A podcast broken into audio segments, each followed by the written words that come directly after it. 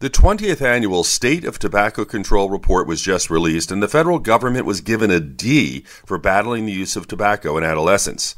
There is reason for concern.